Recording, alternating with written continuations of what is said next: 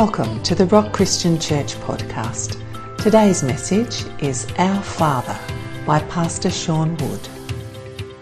Father, we thank you that you are always speaking to us, and our prayer this morning is that our spiritual eyes would be open to see more of you and our spiritual ears would be open to hear from you. Lord, to that end we pray that you would allow us to see you in your word this morning. Amen. So some good news on the properties. I love the diversity, like I said, that we have amongst the board, and we had to quickly weigh a lot of decisions, and I'm thankful for we have Wes Klein on the board because, Wes just reads stuff that nobody else reads, and I really appreciate that because Wes's catchphrase is, has anybody actually read this? No. No, Wes, we obviously haven't. Please enlighten us. So and others as well. But I was really appreciative. There was one board member, Mark Caswell. I really appreciated his comments. In all that we weighed up, the pros and cons, Mark finished it with, but we do serve an awesome and almighty God. So thank you for those comments, Mark, because we certainly do. We live in an age where everybody wants to experience something outside of themselves. We have an intrinsic awareness inside of ourselves, as we just saw in that short clip, that there is something beyond us. I was talking with Ruben this week, and I said, I'm always fascinated by trout. Not because I'm expertly skillful in catching them, but because one thing I noticed about trout, this fish is born in water, it lives its whole life in water, but it has an intrinsic awareness of a realm outside of itself. It has no predators inside of water in Tasmania that it would be threatened of, but it is one of the most skittish fish you'll ever come across because they are aware of a realm outside of them in which a prey can come down and take them. Do you know mankind is like that? All of mankind is going through life, just like fish in one sense. We live in one realm, but we are keenly aware that there is a realm that lies outside of us. There is, Blaise Pascal said it beautifully when he said, we are all born with a God-shaped hole in our heart that only he can fill. And everybody tries to cram that full of everything else. And then along comes Jesus and says, you guys are struggling to try and experience God, and I want to teach you how to experience God. I want to talk to you this morning about prayer. I want to talk to you about the Lord's Prayer. Because when it comes to experiencing God, we have the opportunity as individuals to experience God. Prayer, in my opinion, takes all of our doctrine and all of our theology and attaches it to a person. Otherwise, all you're left with are good ideas. I could preach for 12 months on prayer. It is an exhaustive subject. It was, I remember the Russians were the first to put anybody in space. And I can't pronounce the astronaut's name, so I'm not even going to try, because Russians don't. It's an alphabet. Just take the alphabet and mix it all up. But when he came back, he said, you know what? He said, I've been into the heavens, and there's no God there. I couldn't find him. And C.S. Lewis wrote an essay in response to that. In 1962, he writes a response similar to this. And he speaks about the fact that he speaks on the basis of Shakespeare and Hamlet. He says, because this guy's saying, how could we possibly even think that we could find God or know God or experience God? And C.S. Lewis says, well, on the same basis, he kind of agrees. He says, on the same basis of Hamlet and Shakespeare, he says, how would Hamlet ever experience Shakespeare? How could Hamlet ever know Shakespeare unless Shakespeare wrote himself into the story? And C.S. Lewis beautifully points out, 2,000 years ago, we can know God because he wrote himself into each and every one of our stories. So we can know him. We can experience God. And if we are not experiencing God, all we are left with is good ideas and theology. Charles Spurgeon said, the true prayer is neither a mere mental exercise nor a vocal performance. It is far deeper than that. It is a spiritual transaction with the Creator of heaven and earth. And I want to talk to you about the Lord's Prayer. It's funny, isn't it? If you go anywhere in the world, basically, people could probably recite the words to the Lord's Prayer. Everybody knows these words, but how distant they are from actually experiencing God. So let's have a look. Jesus wanted to teach us how to pray, so the prelude to the prayer. If you meet me in Matthew chapter 6, We start at verse 7. Jesus wanted to teach his disciples how to pray. In the greatest sermon by the greatest preacher, the Sermon on the Mount given by Jesus, he wants to teach his disciples how to pray. He says to them in verse 5, he says, "And when you pray," isn't it interesting that Jesus did not say, if by chance you happen to decide to pray, he says, when you pray. This was not a maybe. This was not something that Jesus thought would be a good idea. This is not an if you pray, but this is a when you pray. Praying and prayer moves essential facts into personal experience. It takes head knowledge from here to our hearts. I've had a lot of people ask me, what is it? What can I possibly do to get all the information from my head to my heart? And there's one simple process, and it's called meditation.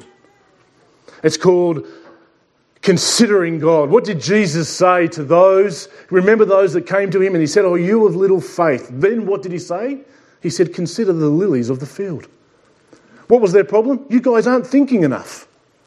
What was their problem? You're not stopping and reflecting enough. Consider the lilies of the field. You're worried about what you're going to eat. Consider the lilies. They don't toil, they don't work, and yet they are arrayed in more beauty than Solomon in all his splendour. And he says, consider the sparrows of the air. Are there not thousands, hundreds of thousands of them? And yet Jesus said, not one of them would fall to the ground without my Father knowing. We need to consider God. We need to take time to stop and reflect on him. There's a lot of people that claim that they have an experience of God that doesn't look like anything I can find in here. Today we have people making covenants with the universe for whatever reason I will never know. This is why we have sex. This is why we have cults. This is why we have these weird and wonderful things, because everybody's saying we're experiencing God and they're not laying the foundation of considering him first. Tim Keller says that all prayer should be birthed out of deep reflection on his word. That's the foundation. But when you pray, the next thing Jesus says is go into your room. If you come down a bit further, "And when you pray, you must not be like the hypocrites, for they love to stand and pray in the synagogues and at the street corners, that they may be seen by others. Truly I say to you, they have received their reward. But when you pray, go into your room and shut the door and pray to your Father who is in secret." There is something profound about shutting physical doors that opens spiritual doors. There is something about separating yourself away from all of the distractions of the world, like we spoke about last week, that enables you to enter into a different realm. Shut the door and let it be just you and God. Go into your room. This is not about impressing others. Does this mean we never pray in the company of other people? That's not what Jesus meant. But this isn't a show. This isn't a performance. This is communion with the creator of the universe. So go into your room and close the door. Jesus would go on to say, if we keep reading, "And pray to your Father who is in secret, and your Father who sees in secret will reward you. And when you pray, do not heap up empty phrases." You see, prayer is not measured, it's measured in weight, not in length. And another translation would say, do not heap up vain words. And vain words are words without meaning. This isn't about how long you can pray. This isn't about how well you know the old King James of "O thou Lord, when thee cometh upon the cloudeth." It's not about what English you're using. It's not about whether you can speak French, although there's nothing wrong with speaking French, brother. Welcome back to the front seat. I've missed you. Oui. That's all I know, sorry. And bonjour, maybe. And bonjour. But this is about meaning. Remember Nehemiah? Nehemiah was a cupbearer to the Persian king. And the interesting thing was, if you were in that position and you had a saddened countenance, they would take your head off. You were to always be happy and always to be joyful. But the king who favoured Nehemiah, because he was a very wise servant, he said to him, I notice that your countenance is sad and what is wrong. And Nehemiah then says, I prayed to God. But what actually transpires in time is something measured in seconds. Hang on a second, did he run to the closet and close the door? No. Did he write his prayers out and email it to the king? No.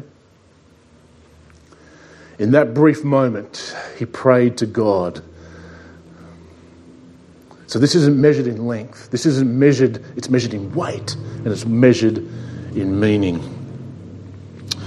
Jesus goes on to say, do not heap up empty phrases as the Gentiles do, for they think they will be heard for their many words. Do not be like them, for your Father knows what you need before you ask him. Go figure. He just might know what you need. Verse 9, Jesus says, pray then like this. And what Jesus is saying is, pray in this manner. This is how we are to experience God. These are not words necessarily to be repeated and then think we've prayed. This is a model for prayer. The psalmist would encourage us all to taste and see that the Lord is good. But this is like having the cake laid before you, and Jesus says, now here's the knife and fork so you don't make a mess of it. Here's what it should look like if you're going to experience God, if you're going to have intimate communion with God. This is what it looks like. And there is some really good news that we find in the Lord's prayer. Let's begin with the first two sentences. And I want to set these first two sentences up to explain that they are our posture in prayer. The first sentence is the posture that God has placed us in. The second sentence we will see is the posture that we are to place God in. Let's have a look at the first one. The first one says, Our Father who art in heaven. Or our Father, if you're reading the English translation, our Father in heaven. We reel off those words and think nothing of them. But in the first century, for anybody to address God as Father, nobody did this before Jesus. Everybody said Father Abraham. Nobody addressed God or prayed to God as their Father. What is Jesus saying? Jesus is saying this is the basis by which you can approach and experience God, and this is huge. Let's say, for example, right now I flew to the United States of America. Let's say that I went to Washington, D.C., and I went up to the White House, and I wanted to see the President. I wanted to get in and have a conversation with the President. How much luck do you think I would have of approaching him? Zero. Why? I have no basis. There's no relational basis that I can approach him and walk into the Oval Office. The Vice President can walk in whenever he likes because he has a different relationship than I do. But even more important than that, what if the Vice President said, I want you to meet this cool guy that used to live in Tasmania? The President would say, bring him in. Not based on anything I've done, but based on who the Vice President is. That's like Jesus. Jesus says, you can now experience God like I do, not because of anything you've done, but because of everything I've done. This is the basis we approach God on. God says that from now on, my relationship with you is on this grounds. We have to be careful. We have to be careful with this. This sometimes creates flippancy. This is a status of relationship that Jesus is talking about here. We are still to occupy a reverence. You know, when I was just reading in 2 Samuel this week, God makes a covenant with David and says, I will honour your family and your generations to come and come. Then he speaks of Solomon and he says, unto Solomon I will be a father. And then there's the catch clause, and to me he will be a son. You know, see, we have a responsibility here in this relationship. Our Father who is in heaven. No longer do we email God from outside the White House. No longer do you shout with a megaphone. No longer do you relay messages through a set of priestly occupiers. No, Jesus says you can come and talk to God yourself. Because of the basis of relationship that I have obtained for you. I just happen to think that Jesus is pretty wonderful.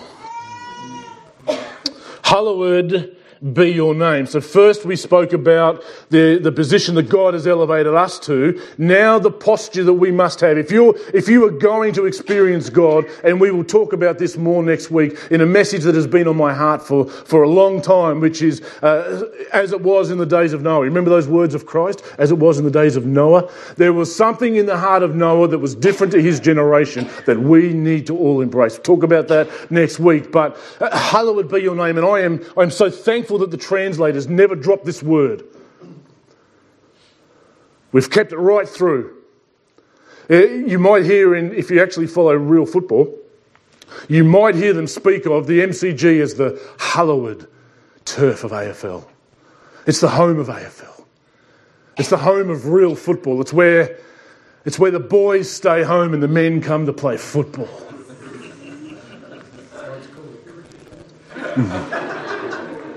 It's golf, brother, you're talking about? Touché. But why do they call the MCG the hallowed ground? They play AFL on many different grounds. Why? This one's special. Oh yeah, we play football on many grounds. We play football at the Gabba, we play football at the Metricon Stadium, we play football at York Park, which is now Aurora Stadium in Tasmania. But none of those grounds are like the hallowed turf of the MCG. We don't play the grand final anywhere else. Why? Because the MCG is special. Hallowed be your name, God. Why? Because you are special. Oh yeah, I'll be your father. You can come on into the White House whenever you like, but you will address me with reverence.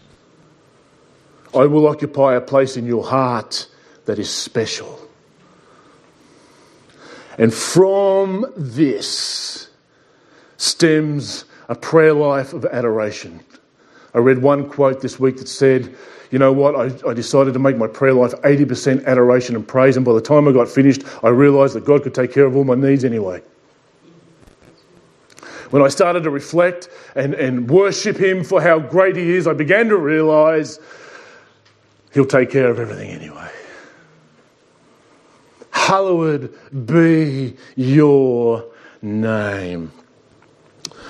A.W. Tozer, you would do yourself a favour by reading more of A.W. Tozer's works, but he says, while we are looking at God, we do not see ourselves.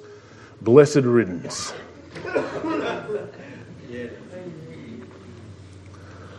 Prayer, C.S. Lewis said, you know what, I've come to the conclusion that in prayer, I'm actually not changing God's will, God's changing my will. We're going to get to thy will be done. That's the line everybody likes to leave out of prayer.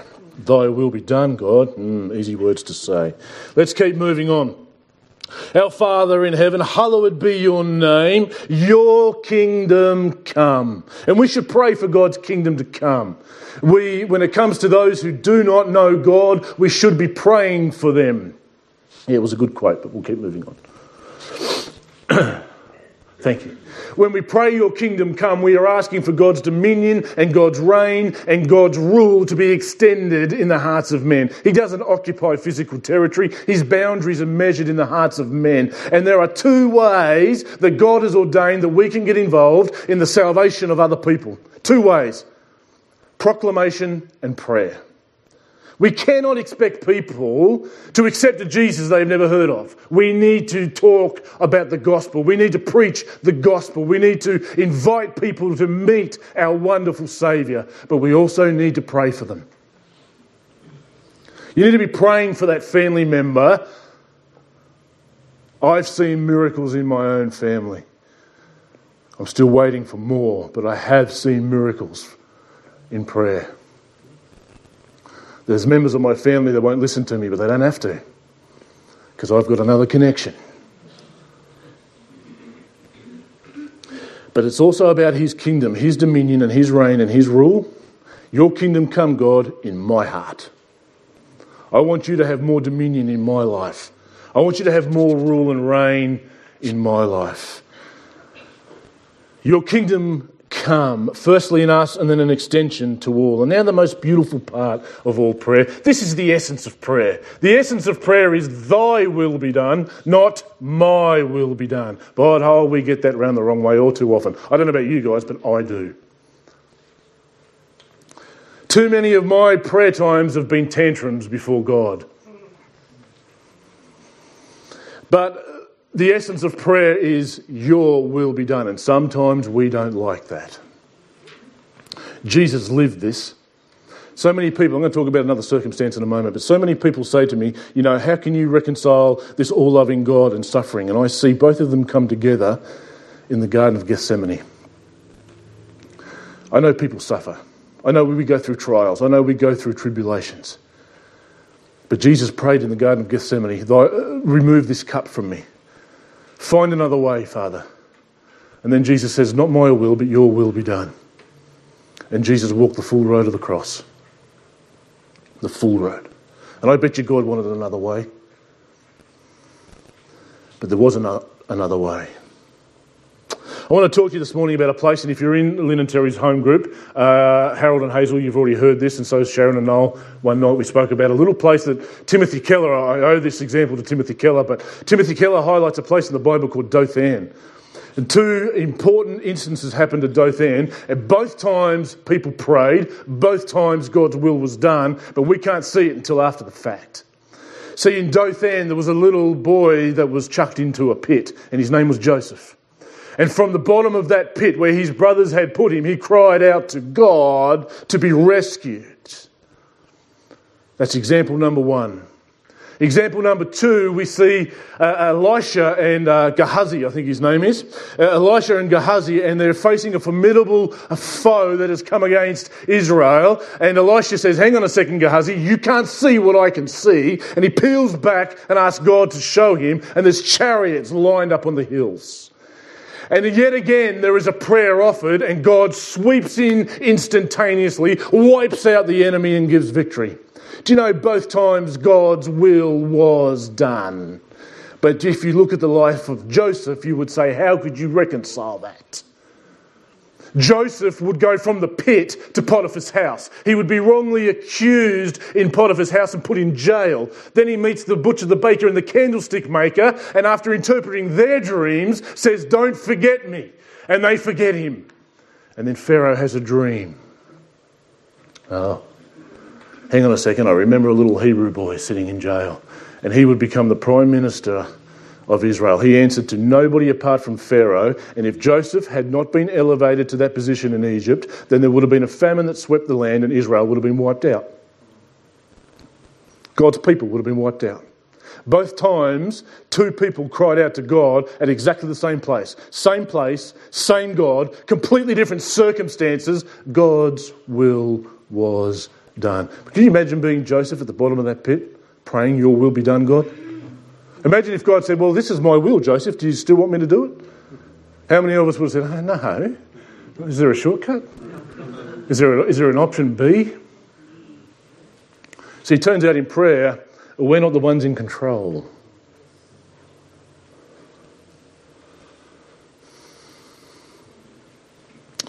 Let's read the next line. Your will be done on earth as it is in heaven. And the reason the fact that exists in the Lord's Prayer tells me that there are times when it's not. Let's have a look at an example. Is God's will always done on earth as it is in heaven? It is God's will for mankind to be saved. But the obstacles God faces is the pride in our hearts, the unbelief in our hearts, the sin that ravages every part of us. Yes, God's will is for all to be saved, but yes, there are obstacles. That looks like our disobedience here on earth. And we should pray for God's intervention in our own lives, but also in the lives of others. I love the words of Max Lucado. He says, our prayers may be awkward, and sometimes they are. Our attempts may be feeble, and they often are. But since the power of prayer is in the one who hears it, and not in the one who says it, our prayers do make a difference. Your prayers make a difference here on earth. That is conclusively evidenced in the Bible. The reason we have this in Luke, the reason that Jesus is spurred on to show us how it is to experience God in prayer is in Luke we see the disciples come to him and say, teach us to pray. We see you running off on your own all the time. Teach us to pray and experience God like you do. There's a world crying out for people who know what it is to experience God, to share with them those experiences. Give us this day our daily bread. And I wanted to focus on those last three words of this part. Can I just say, it is okay, and it is also directed by God for you to bring your needs to God. It's an act of faith. But these three words are very important. Our daily needs. Needs, not greeds, says one preacher. This is not about all the things you might like. This is not about upgrading cars or getting bigger houses or anything like that. God will give you those things. God blesses us with those things anyway. That's not what it's about. It's about give us our daily needs. And immediately that I read this line, I reflected back to Israel in the wilderness, when all this manna would come down miraculously from heaven. And God says, you only take what you need for today. And there were those that couldn't help themselves. And we'll take a bit for tomorrow and a bit for the next day, just in case God doesn't show up. But there is power in the daily needs. There is power in saying, God, this is all I need for today. And there is power in it because we are saying, I know you're going to show up tomorrow. Those that took extra manna, it rotted. Anyway. And then the first word is also important. You know, Jesus did not say your daily needs. Jesus didn't say, give me my daily needs. That's not what the word says here. It deliberately says our daily needs. The end of Job tells us that his infirmity was reversed when he prayed for his friends, Brother Rob. When he prayed for his friends. Give us this day our daily bread. And I would bring you back to the words of Christ that we started with. Consider the lilies of the field. They neither toil nor work, but they are arrayed in more splendour than Solomon in all of his glory. God will take care of you. God takes care of us. Now we come down to the part that I would anticipate we all... This would be another daily thing. I know this is a daily thing for me. I know that I need to ask God to forgive me daily. There are moments in my life when I don't focus on him like I should do. There are times when he doesn't hold the right place in my heart. I always have to ask for his forgiveness. I am thankful for Christ, who means that I'm able to freely come and ask for this forgiveness, and I freely receive it. There's a clause, we'll get to that in the next line. But other translations will reference this, forgive us our debts. And the transaction of forgiveness is asking for it. You see, because Jesus has already paid the balance. This isn't forgive us our debts and now go and work them off. This is forgive us our debts because why? Jesus has already paid for it. The signing of the cheque comes, friends, when we ask God for forgiveness, because there is a humility in saying, I recognise my humanity. Well, I don't know about you guys. You guys look pretty perfect to me.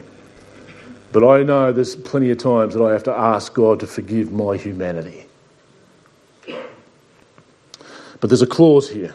Forgive us our debts as we also have forgiven our debtors. There's been volumes written about forgiveness. Volumes. Written about forgiveness. But the easiest way to understand forgiveness, and we see this in the person of Christ, forgiveness is absorbing the pain. What happens when somebody hurts you? What happens when somebody wrongs you? You want to gouge their eyes out. You want to get vengeance back on them. You want to... You've incurred a debt against me, so I want you to pay for what you've done to me. But what forgiveness does is I'm going to relinquish you of that, and I'm going to absorb that pain, I'm going to absorb that hurt, and that's exactly what Jesus did when he was hanging on the cross. He said, all the offences that you will and have committed against me, I'm going to absorb all of those. And he asks us to do the same. I want to highlight something about forgiveness, because forgiveness is not spelt foolishness. We are called to forgive people, and we are called to release them of what they owe against us, just as Christ does the same. But foolishness looks like, let me give you an example. If I was in business with somebody, we were partners in the business and the business was going well, and then I come in one morning and he's emptied the bank accounts, this guy's taken off, I'm left with all the debts, I'm left paying everything off, and he rides off into the sunset. Forgiveness looks like, God, I leave this in your hands, I absorb this, I move on. 2 years later he comes back and says, hey, listen, will you forgive me? You forgive him, you move on. He says, now listen, I've got this business deal. Foolishness says, you go back into business with that person. That's not forgiveness, that's foolishness. Forgiveness looks like, I set you free from anything you owe me, but trust is something you're going to have to regain. Let's finish this as we come to a conclusion. Forgive us our sins as we have also forgiven our debtors. Forgive us our debts. And lead us not into temptation. And this is not a solicitation to sin. It is rather, temptation here is spoken of as testing. It is spoken of as trials which come upon us. Lead us not into trials. Lead us not into testings. It's a recognition, a humble recognition of our humanity. Lead us not into temptation, but deliver us from evil. Prayer is watchfulness. Jesus warned his disciples to watch more than anything. Watch. Stay awake. Pray. Be alert. Keep alert. You hear these words all the time. Why? Because we are in a raging battle. And if you don't realise that, you won't be watchful. Prayer is realising that we are human, realising that we have weaknesses, and watchfulness is keeping an eye out. Those that were set on the watchtower were placed at the point of the castle or the city, and they were to view any threats that were coming on the horizon. And that's what Jesus calls us to do here, to be watchful, to be alert, and to be diligent. Corrie Ten Boom, and there's a lady that could teach you about forgiveness, spent some time in the concentration camps and then forgave those who oppressed her in the camps. An amazing story. She would say, is prayer your steering wheel or your spare tyre? And what I mean by that is, too often prayer for us becomes, oops, the proverbial has hit the fan and now I'm going to pray. And what Corrie Ten Boom is saying, go ahead and pray when that happens, but you should have already been praying in the first place. In fact, our lifestyle should be a lifestyle of prayer, of seeking God, of experiencing God, because if prayer only becomes your spare tyre, you're in trouble. The vehicle will often skid off the road. Prayer lights fires in a rainforest. Prayer sets sacrifices on fire after you've poured buckets and buckets of water on them, Elijah. Prayer absolutely has power in our lives. But prayer is a call for each and every one of us to experience the Creator of the universe. Prayer is a call not for form, not for regulations, but for us to come in relationship with our Father and experience Him. Let's pray. Father, I pray that each and every one of us here would live lives that experience You on a daily basis. Help us to know You more, Father. Help us to grab the profoundness of that statement, which is our Father. The position that You have elevated each and every one of us to approach You without any reserves. Right now, Father, I pray and hand every one of us into Your hands. Lord, may Your will be done in our lives. To Your glory, amen. Thanks for listening to the Rock Christian Church podcast. To be notified when the next episode is available, subscribe on our website at therock.org.au. You can also connect with us on Facebook at the Rock Christian Church. We hope you have been blessed today, and we look forward to you joining us for our next episode.